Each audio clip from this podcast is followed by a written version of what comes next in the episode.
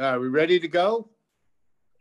This is Karen with newclevelandradio.net, and it is time for Yakking with Ken. And you know, for those of you who have been tuning in for our buddy Ken, he's been on hiatus for a while, but he is now returning to New Cleveland Radio.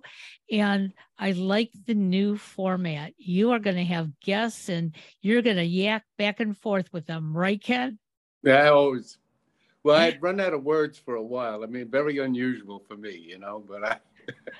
I usually have a lot of words. I do a lot of yakking, and then all of a sudden, I this this year, I don't know, I hit a wall. It's like you know, I've related to my artist self. You know, when the artist or the musician says I can't write a song and I can't uh, I can't paint a picture. Well, that's what happened to me. I, I just I didn't know what happened. I just hit this wall, and I didn't have anything to say, and so I didn't say it. I didn't. I didn't say anything. You know. And uh, slowly around, all of a sudden, I said, maybe I got a few things to talk about. So, looking forward to getting back on, uh, getting back on the radio and uh, getting going again. Sounds wonderful. So, tell us a little bit about your guest today. Uh, well, she she has a story to tell, and you know, like most people, you know, it, it's it comes out of your history, comes out of your life, comes out of what's meaningful to you. Uh, sometimes it takes uh, a month or two to get it together. Sometimes it takes 40 years. Uh, and Debbie is someone who has written a book about her experience, and I think it's best uh, that she tell her story. You know, it, it's an interesting story. Um, eh, like, like like life, it's not always fun, and there's um, painful things involved. And and for us as an audience or us as as participants, it's maybe something we can learn. We can pick up something from what she's learned, and identify maybe with parts of her struggle. So let me uh, let me turn it over to her, and let's let's hear what she what she can tell us. Good morning, Ken and Karen. Um, thank you so much for having me on the show. It's my pleasure to be here. And Ken is right. I just finished writing a book. It's been released. It's called Torched Birth by a Gaslighter. And it took me five weeks to write something that was 25 years in the making. And the book touches on gaslighting and domestic abuse and the red flags especially a lot of them are just very subtle and you don't and you question yourself all through the process of you know is this right or is this normal until one day um, really i hit the wall and attempted suicide and woke up in a psych ward and the doctor told me your environment is making you sick so i knew i i had three children and i knew i needed to make a decision and because I wanted them to see a woman that was, you know, strong and intelligent and capable, and you know, not just a woman, but their mother, and set that example for them. Also wanted to set that example of that the abuse had to stop with me because I didn't want them to, you know, ha- have some of those things happen to them, nor did I want them to become victimizers of other people. Mm-hmm. So it was, um, you know, a long, a, a, long process and stuff for me to kind of wake up, so to speak. But I did, and I'm glad that I did. And mm-hmm. you know, to to a great extent, I um, have felt liberated when I made the decision to leave. It was very liberating, and um, you know, then then I began the process of rebuilding my life. So right. one step at a time. Good.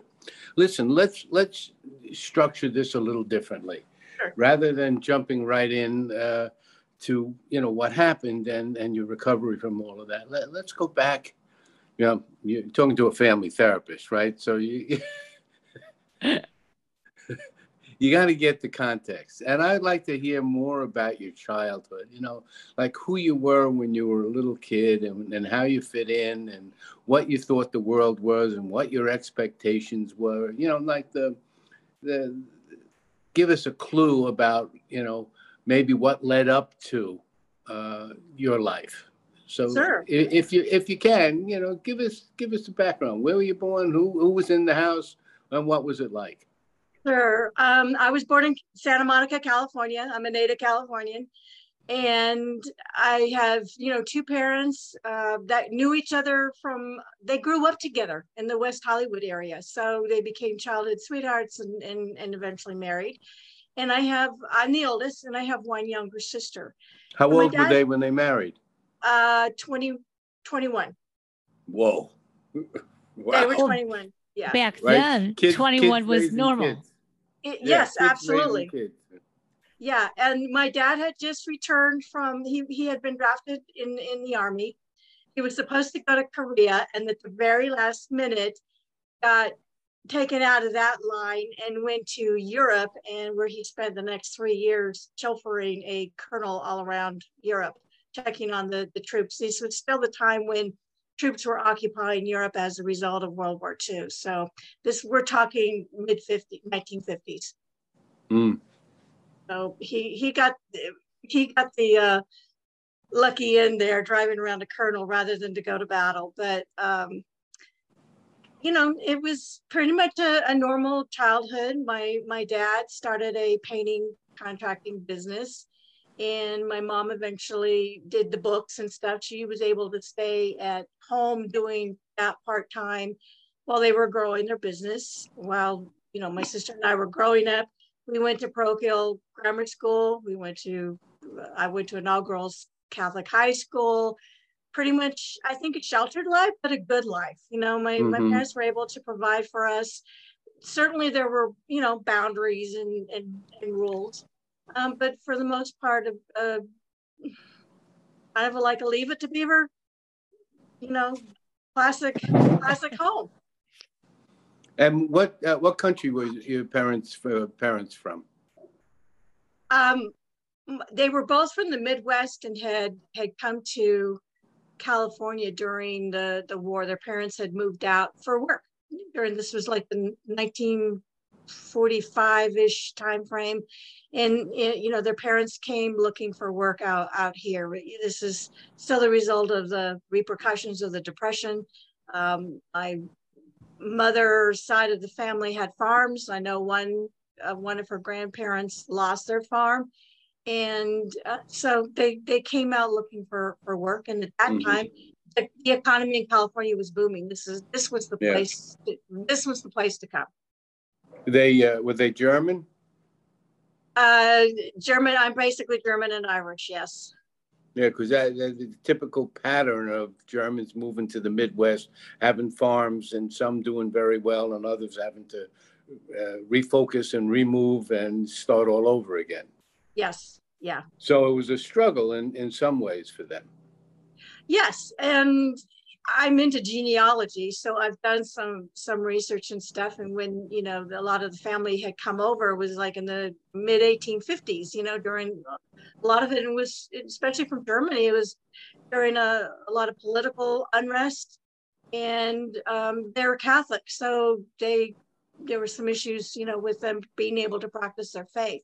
So I give them a lot of credit you know, coming to a country with barely anything to take anything and starting their lives over and not just, you know, finding work or, you know, a farm or providing a livelihood, but to fit into the, the American culture, to, to learn the, the English language and to try to provide a better life for the next generation.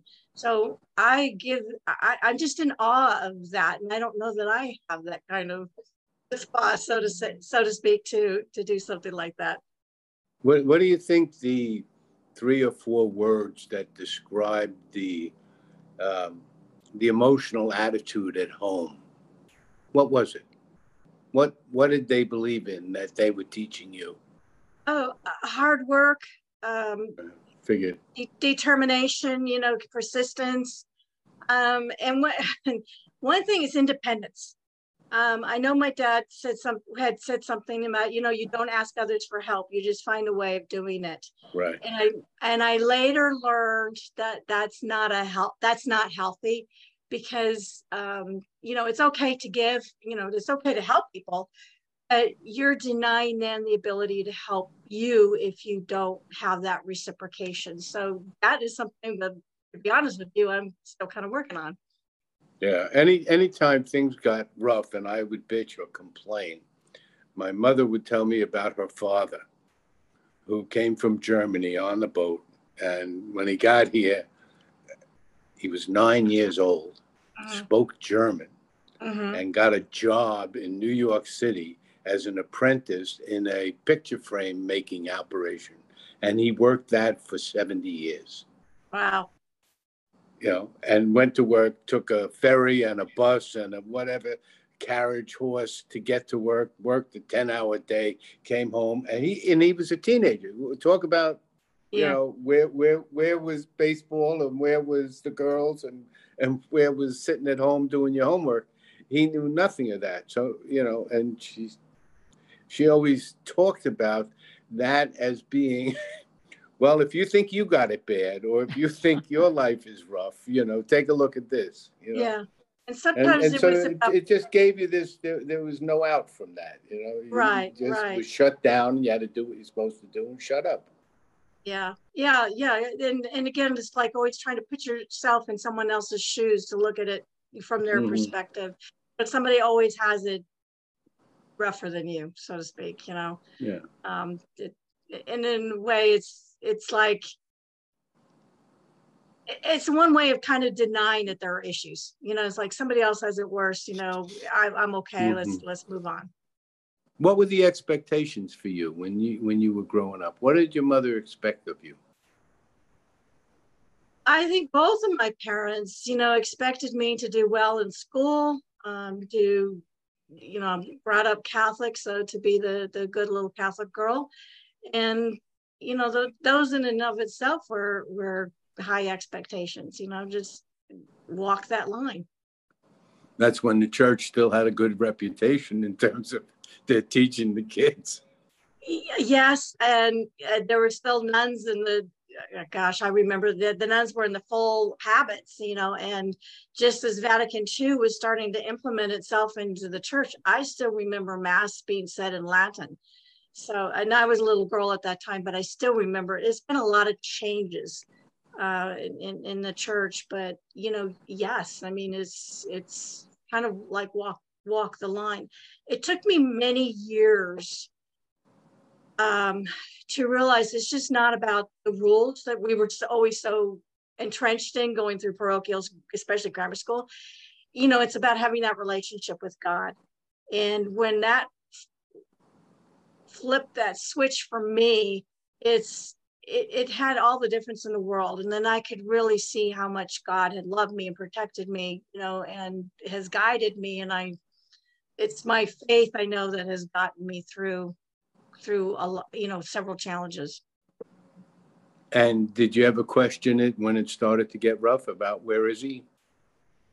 Um, yes, yes, I was in a very bad car accident in my uh, early 20s, and I went through the windshield, broke both kneecaps. Um, it, it it took an extensive amount of physical therapy and several surgeries. And um, when it when it happened, I was like, "Why did God? What did I do to deserve this? What did I Were do?" you driving or you a passenger? no, I was a passenger. My ex was was driving. He pretty much walked away from, you know, he had a couple scrapes and and he rolled. The car rolled. I mean, it was extensive impact. Um, but he, he stayed with the car and he had he walked away. No broken bones, just a couple scrapes and bruises. And what you what do you think about that experience? What what conclusion did you come to?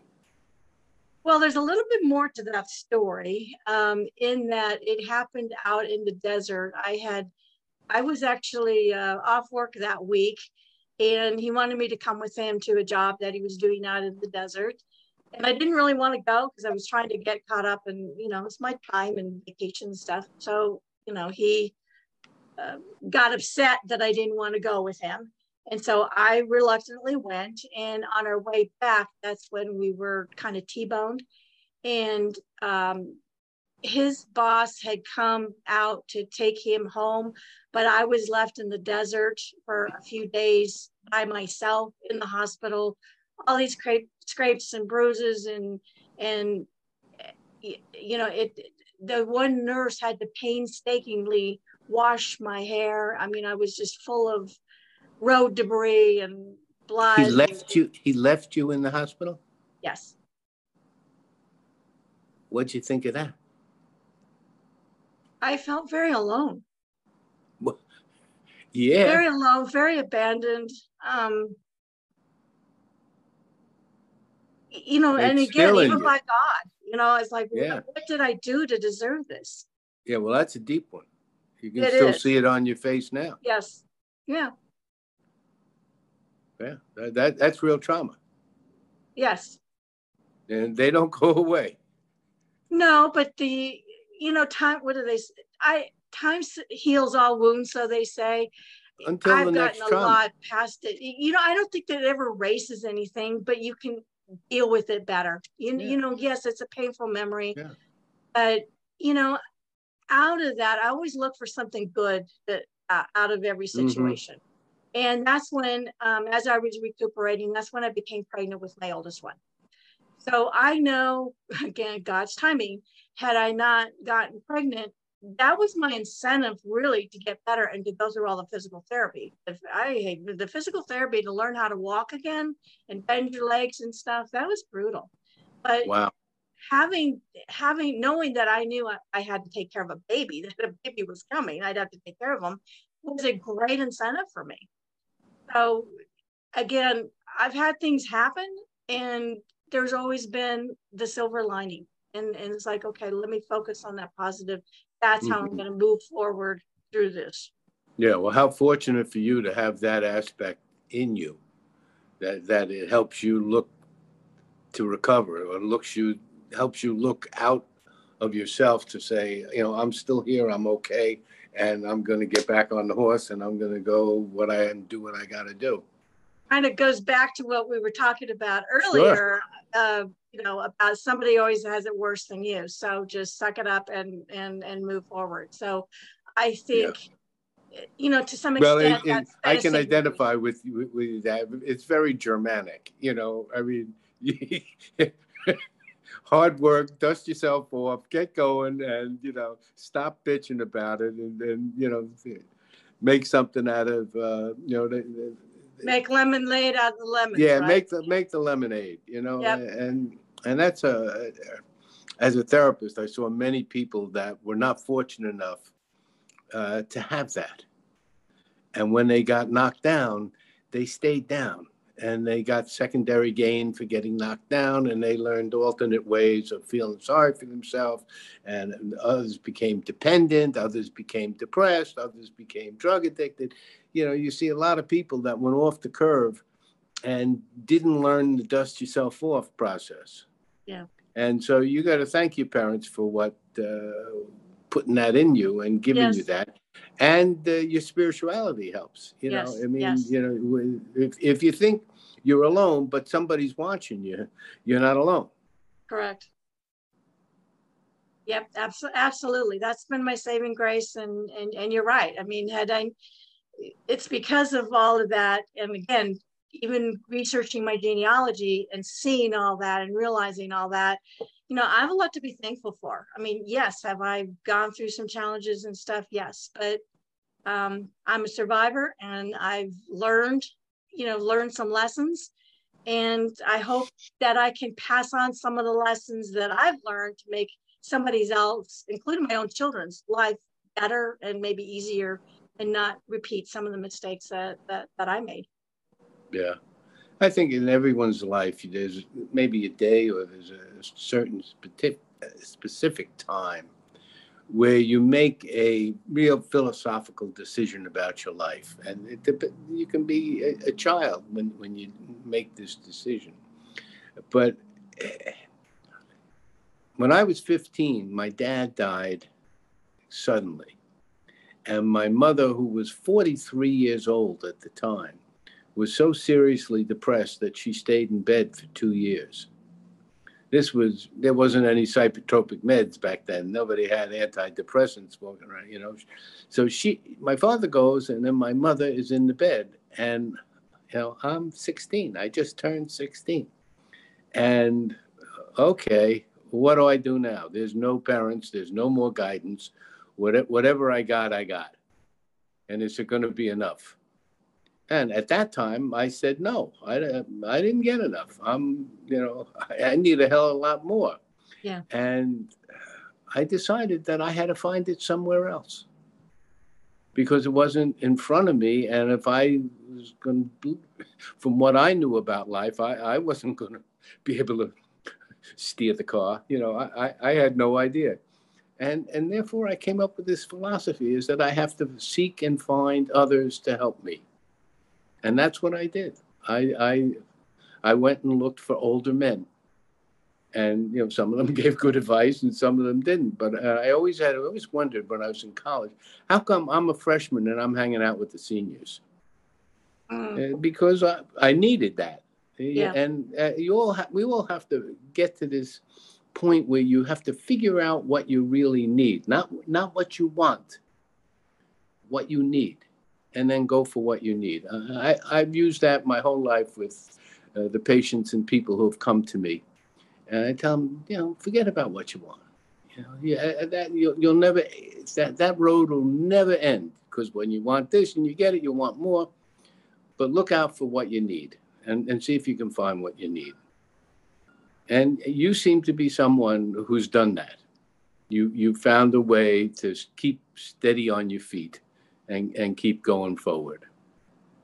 I have tried, and trust me when I say I pray, I prayed a lot. And there's been some nights when I've cried myself to sleep praying, you know, because, you know, life life can be a little bit challenging, you know, at times, and yeah. and uh, and and that and that's and, okay. And, and nobody you, when, when you, a perfect life. When you were getting married, how old were you?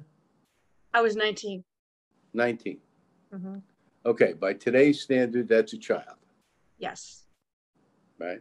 And you you thought you would get married and what was going to be your guiding principle? What what were you going to do with getting married? What was it? What was it? Um you know i i looked forward to being a, a wife and mother and you know having that family. Again being raised catholic divorce was never in our vocabulary so i knew you know this was a commitment for life. Mm-hmm and uh, thought I had found the the right person, the the one. Yeah. Said so you had a lot of ideals and ideas. Yes. And and not a lot of experience. Yes, that's correct. Right, and yep. so you know if you look at that from a clinical point of view, you're vulnerable. Yes. You're vulnerable because you're trusting one person to guide you, and everything's going to work out from there and hope your picker is good. Yes. it turned out not to be so good. So well, you wouldn't expect it to be at 19. Who can make that deep a decision at 19? That who can really uh, see what character is all about and integrity is all about. You know, right. the hormones are in the way. You have your yeah. idea. You know, you, you look at fantasies. You know, there's all kinds of things that interplay into. Oh, it's going to be so nice. I'm going to have the house, the picket fence, and we're going to have two dogs. And yeah. And going back to the Leave It to Beaver, you know, yeah. I, ideal. You know, because I, I wanted what I grew up with. Yeah. You well, know, it sounds like what you grew up was pretty good. It was. It was. It was good. You know, so and and I mean, like kids that have along. a lot of kids that have a lot of adversity and problems and see a brutal marriage uh, in their parents. Uh, you know, everybody feels sorry for them. Oh, they've come from a broken home, or they come from this, and yet you look at that; uh, those kids are a little bit more prepared for adversity. Yes. They're prepared yes. for you know the what, when the ink drops on the paper.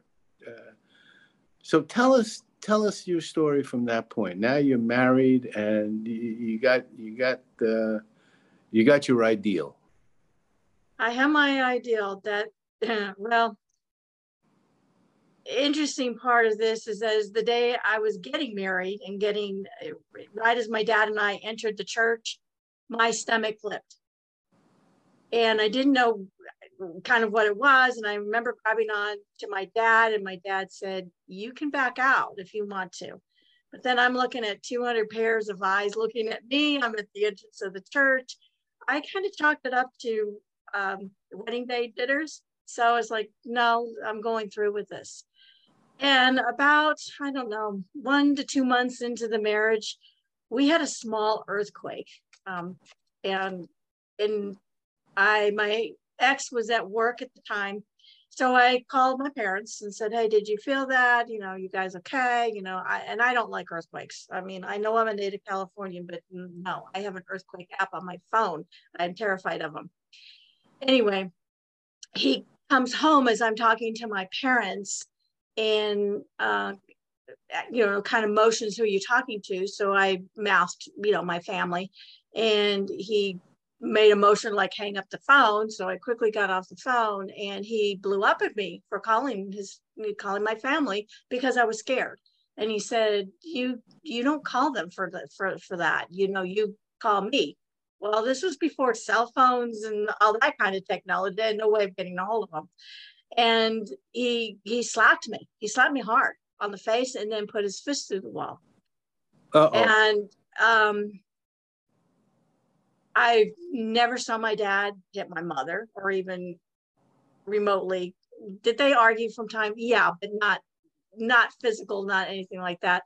So this was all really brand new and it scared the you know what out of me. And that was like the beginning of really starting to walk on eggshells. Did you tell anybody? No. In fact, my sister had come over a mm, I want to say a day or two later she sees the hole in the wall and she's looking at it and i lied and i said oh we were moving something and it you know the wall now that's very hole in the wall it made it dent in the wall. That's and very she, interesting because here you are goody two shoes catholic girl married now happy everything's going well and all of a sudden you lie. Yeah. Yeah. Why? um i didn't want to admit that i made a mistake and had you admitted and saw that red flag for what it was, life would have changed for you right then. Yes. There, there, there was the first signal. If you if you didn't catch it, well, you're going to see that one again. Yeah, I mean, he did all the uh, crying and oh, I'm so sorry, I should never have done this. I'll never do it again. oh blah, yeah, blah blah oh, blah blah blah blah blah. I I have to say that he never did hit me again but years later he he really he really hit one of my kids. He what? He hit he beat he beat one of my kids bruised him badly. Did you do anything then? Uh, it was very hard for me to do it. I had a two year old and i was like six months pregnant. And so i felt trapped. I couldn't protect. You know, it's like which child do I protect? The one in my womb, or the you know trying to get to him as quickly as possible to for it to stop. And then it did stop. But I remember, you know, laying in bed that night and scared. It's like I I couldn't I couldn't tell anybody again because it's admitting that I made a mistake and it's like you know my parents what are they going to say? They're going to you know um again it's all the the mindset and the thoughts that we say it's like oh well you made your bed you live in it you know you, you stay did, in it. did you know you needed help? Not then no. And, and and see there's the protective innocence of your childhood shows up you know you, you, you don't even know that whoops this is not normal this is right. not supposed to happen and right. you know there's a lot of maybe there wasn't that many books out about it then but there were some but you know there there were counselors back then there were groups i in the 60s i ran groups of women that came in with your story to the emergency room where i saw them and they would wound up in the support group upstairs all trapped all with young kids all without jobs and all would have various forms of abusive and controlling men in their life. Yeah. Yeah, yeah I was still not really aware of it. It was still even um, hmm, maybe about five years later. I actually went to when I was doing my grocery shopping. I was in the uh, checkout line, and there's one of those National Women's magazines. Mm-hmm. There was a a recipe on the cover, and I thought, well, that looked good. Picked it up for that, not knowing that there was an article in there about a woman writing about verbal abuse and um, didn't read it right away. It was a couple days later, and in reading that article, the woman talks about how when her husband would come home from work, her stomach would stop, start flip, flipping, and mm-hmm. that was a trigger for me to remember my wedding day. Mm-hmm. And um, it's like okay, and then it started to happen to me when my ex came home. He was a traveling right. salesman, would leave Monday, come back Friday and that happened the first few times. And yeah. okay that's when i realized how, how to read the psychosomatic symptoms of my own body. How do i understand what my body is trying to tell me?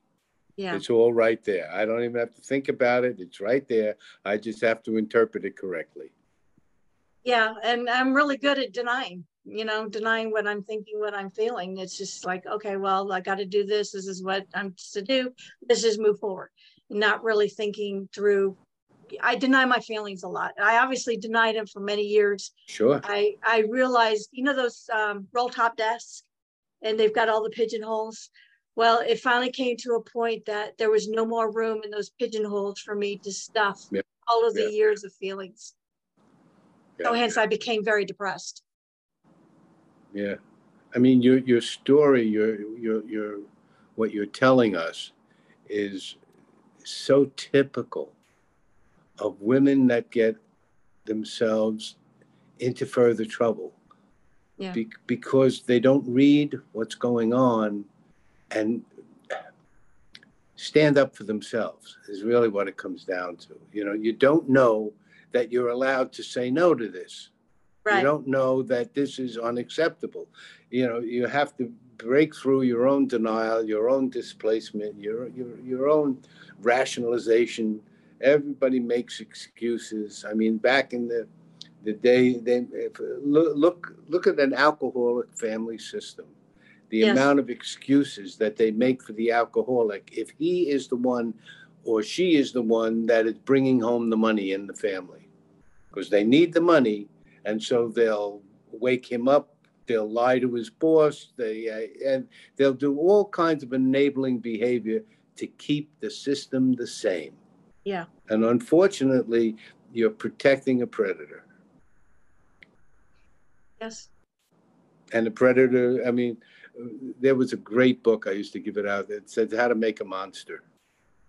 Mm. And how to make a monster is you just keep feeding it. You know, you, you, you keep feeding it. You don't do anything to, you know, it's getting bigger and bigger and it's destroying more things. And you think, well, if you get a bigger house, it, it will, you know, there'll be more room for him. You know, and yeah, yeah. It really, it really is. You know, the story of so many women of the generation before Me Too stood up and said, "I'm mm-hmm. not going to take this anymore." You know, and, and I, I got support from the sisterhood. I got support from everybody now, and I got a voice. And, yes. you know, and there were so many women that lived trapped, especially if you look back in the past generation, your mother's generation the Absolutely. 40s and 50s how they had no chance. They had no chance because they didn't have at least the wherewithal of, of uh, earning their own money. You know, the women uh, came along after the 60s and the 70s, started to make their own money, and therefore they made marriage decisions that were a lot different because they weren't dependent and trapped in, in the situation based on just money. Right. Right. And and it, it, to learn how to to live with that, you have to have a lot of denial. You have to have a lot of displacement of your own emotions.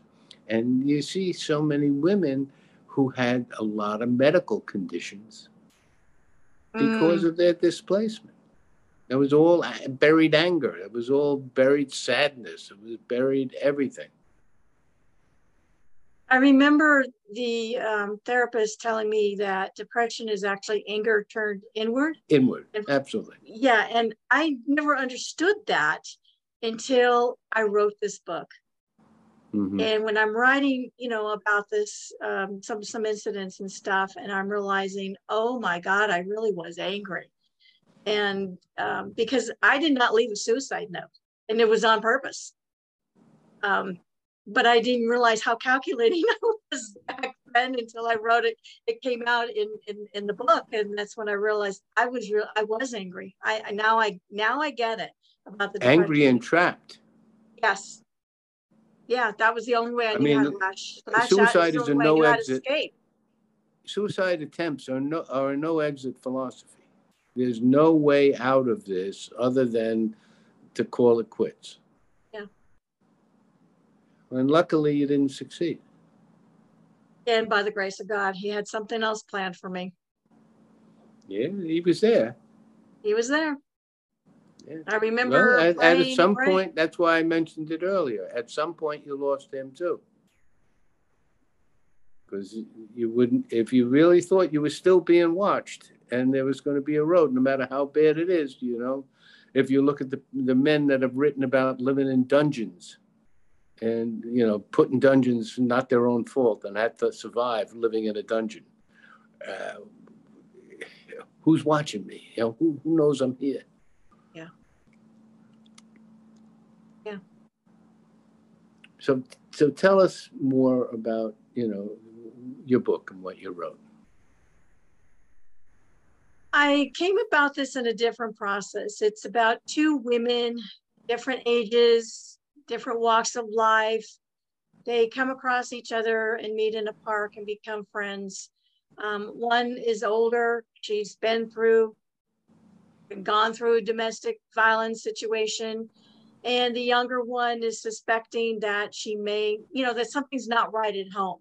So they strike up a friendship, and that's how uh, a lot of what's happened to me has come out through some of these, you know, the stories and the conversations, and um, and there's you know a little bit of tragedy, you know, kind of thrown in there. You can't have everything peachy keen, right?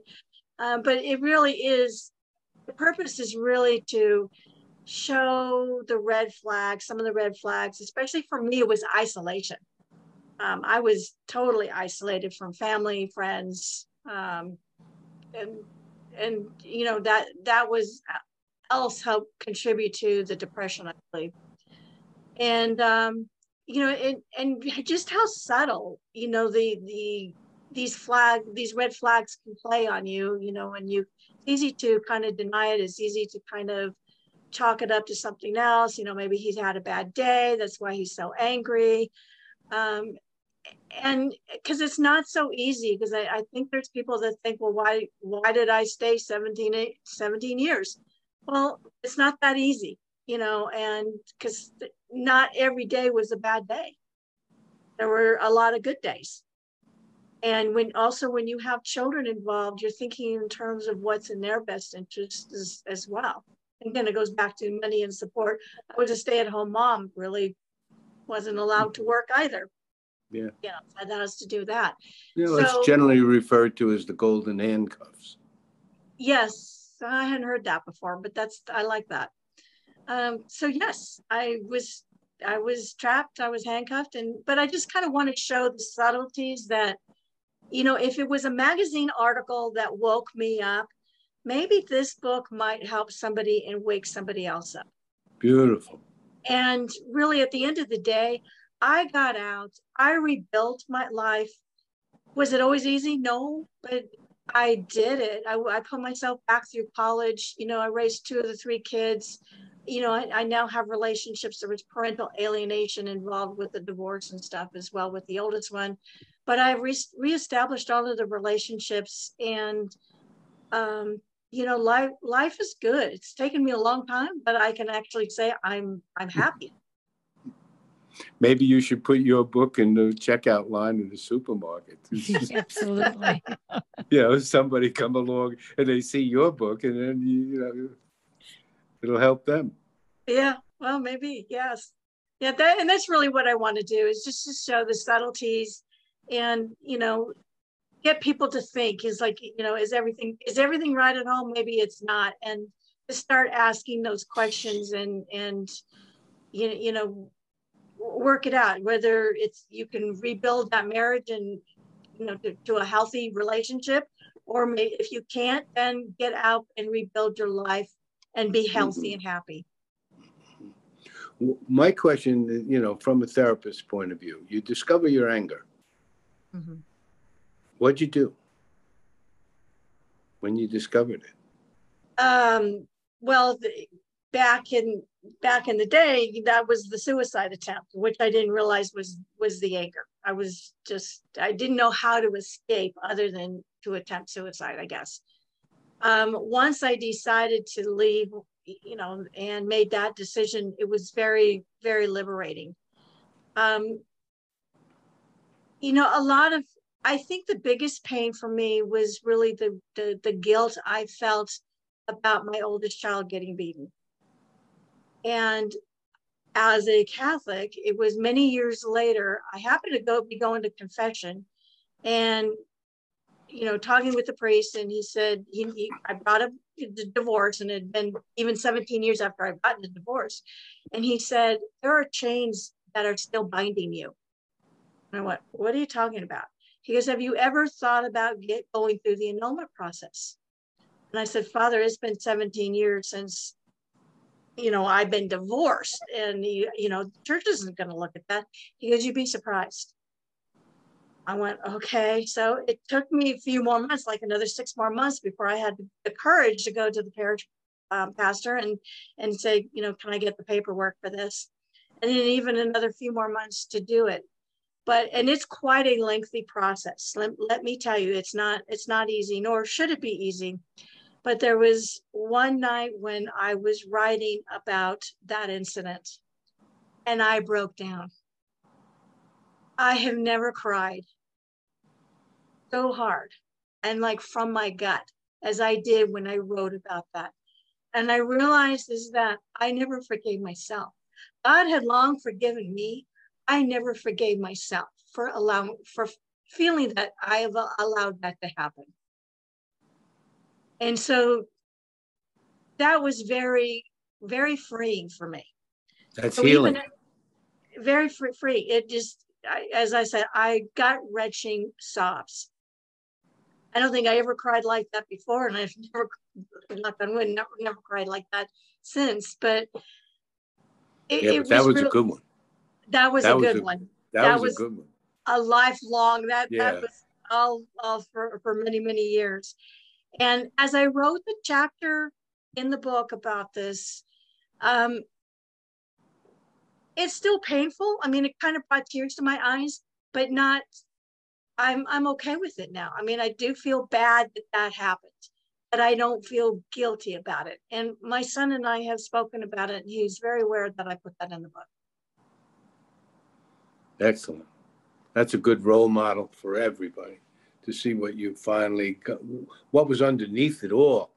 And it was all there all along. And it, your recognition of it, look, look, you talk about boldness and power. Look, look what it's done for you. I, I actually, it's taken me 63 years to have a voice. Yeah. Yeah. It, it's like any writer, they have to find their voice you know, you can't write anything. You can't write anything. You can't write anything. And then all of a sudden, you know, a voice comes out. And once you put the first 10 words down, 10,000 words follow, 20,000 words follow. Yeah. It's just like all of a sudden, there's a strength that comes from a very clear, honest, direct connection to your inner self. It's like, that hello, here right, And that and that for you know, God too, because for for the last couple of years, I've been feeling like I need to be doing something, but I didn't know what. And it kind of went one direction. Is like, well, I keep getting these roadblocks. You know, now what? I happened to meet somebody who said, "Well, I just wrote a book and a little right. bit about my story and things like that." And then that's when my wheels started. And it's like, well, maybe maybe that's what I need to do. And then when I realized, you know, it, it, all came out within five weeks, and I never did yeah. have writer's block. It just came. Who, who, who published your book? Motivation Champs, uh, Dominick Domasky. And are, are you signed with them to do any any any readings? Uh, not yet. I'm working on getting on getting that done. So I would like to I'd like to do that.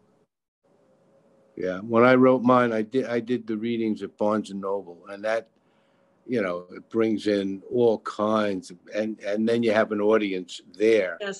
that Yeah. you know they've read your book or they're going to read your book, and they ask you questions, and then you start talking, and before you know it, it's over, and then there's there's a whole line of people who want to talk to you, Yeah. Yeah. I am and, in the process. you know, and then you, you really get to feel like, wow, I, I can really help these people now. I know Yeah. what I'm talking about. yeah, I know where yeah. you are. I know what you're, you know. You see the ones that are a little bit cowering, and you know what it's all about. And before I, um, before the book was released, I had been, uh, you know, talking a bit about it on social media. You know, I have LinkedIn, Facebook, Instagram, and uh, I had had several people, even before the book was released, just say thank, thanking me for being bold enough to write something about it. And you know, you hear, you know, I'm obviously not alone. There's a lot of other women and, and even men, this happens to men as well, that have gone through being gaslighted, going through some kind of domestic abuse, and you know, being thanked, and, and you know, just bringing this subject to light. And I think it's, I think that in alone is, it's helping people. They're, it, they're kind of waking up. It's like, oh, well, that happened to her, and you know, they're Well, you know- realizing that it's happening to them. You know, Debbie, when I had you on my show, one of the things that um, came out was I started opening up to you. Um, Yes. And I haven't opened up like that, oh, probably 30 years now. Um, and there are more things that have been coming out. And it's so relieving to know that um, I, my responsibility was that I didn't get out sooner.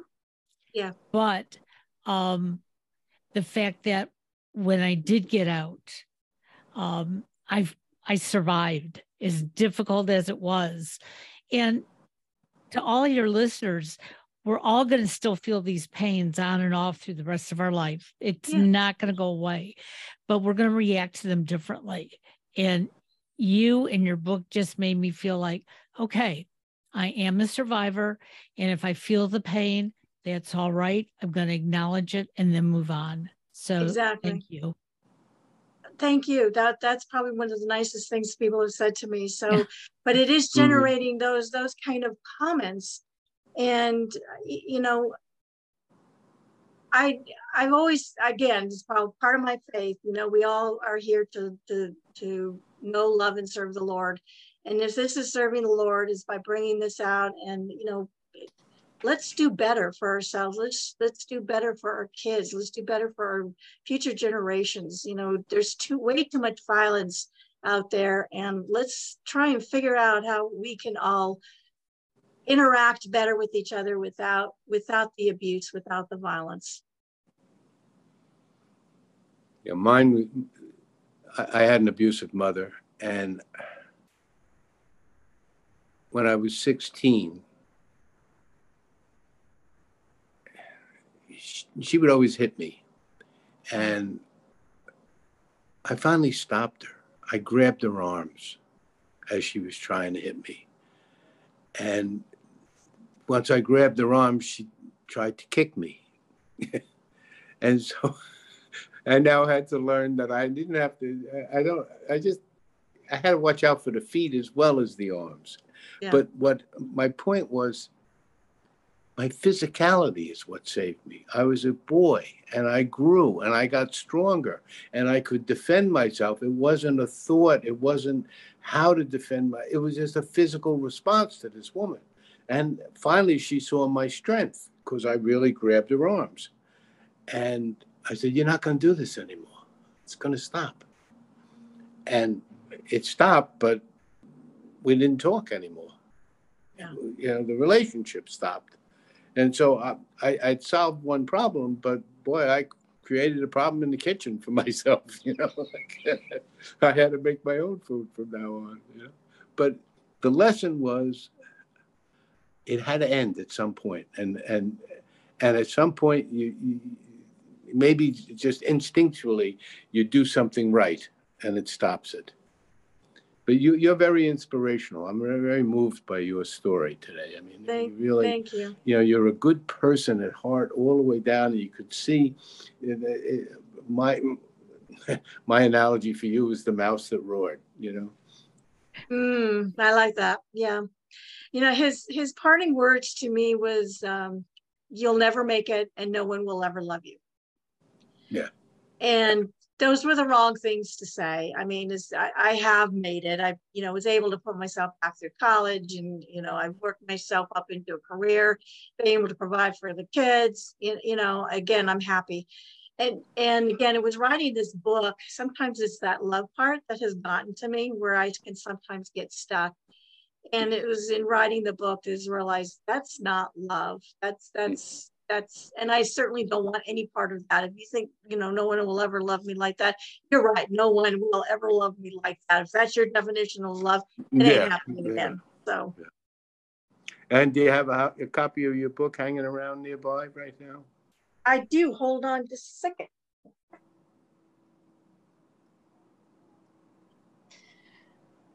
I've actually started a, a LLC called Broken to Boldness, and you can see it on on the back.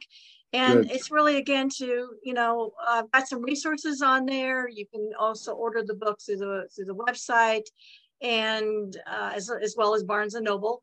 And it's just trying to be inspirational and, and helping people if they have if they suspect there's that, that they may be in a situation there's resources that you can call or email or or just go on their websites to kind of learn learn more because i'm i'm not the expert but i want to just provide people And, you- and you have a downloadable version too? You have it on Kindle and stuff? Not yet. It probably in a couple weeks it'll go on Kindle, but um, hopefully I'm not sure if you can see it. There's it's called Torch, Burnt by Gaslighter. Nice. and uh, um, I Well, love I the hope it becomes a bestseller. Well, I hope so. I hope so too. Just trying to get the get the word out. Again, you can buy it on Amazon and Barnes and Noble, or on my website at www.brokentoboldness.com. Good for you. Yay. Thank You- you. You are you wonderful, much. Debbie. Thank you so much. I really enjoyed this today. Well, it's been a joy having you on the show. I mean, I, I know it might be hard to talk about all this stuff and get it out there, but you're, you're very inspirational, and I'm taking away a very positive feeling from from your story today. And thank you so Well- much, Debbie Griffith. Thank you. Thank you. Have a great day. You too. And Ken, it's so good to have you back on again. And uh, we'll come up with another show in a few weeks. Have a great day, everybody. Thank all right, you. bye, Karen. Bye-bye. Bye, Debbie.